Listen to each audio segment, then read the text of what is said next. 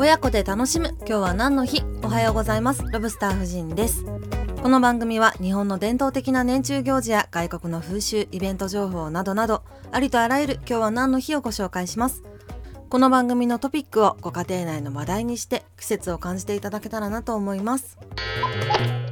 それでは本日4月1日はエイプリルフールにフランスのポワソンダブリルです。そして子ども家庭庁という新しい省庁ができます。まあ、エイプリルフールは置いといてフランスのポワソンダブリルという習慣これはですね私のロブスター夫人の年中行事の世界という YouTube で、えー、4月の年中行事についてで詳しくお話ししております。ぜひ見てください。今日は新しい省庁子ども家庭庁が会長したことをお話しします。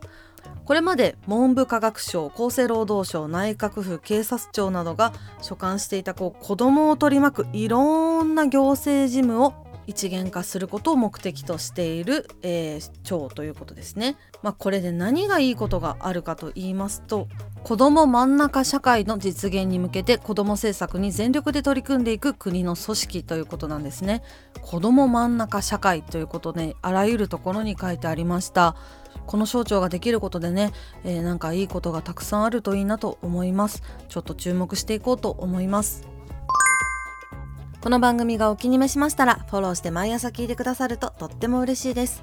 私がやっている YouTube ロブスター夫人の年中行事の世界ではより掘り下げた内容を紹介しているのでそちらもぜひよろしくお願いいたします。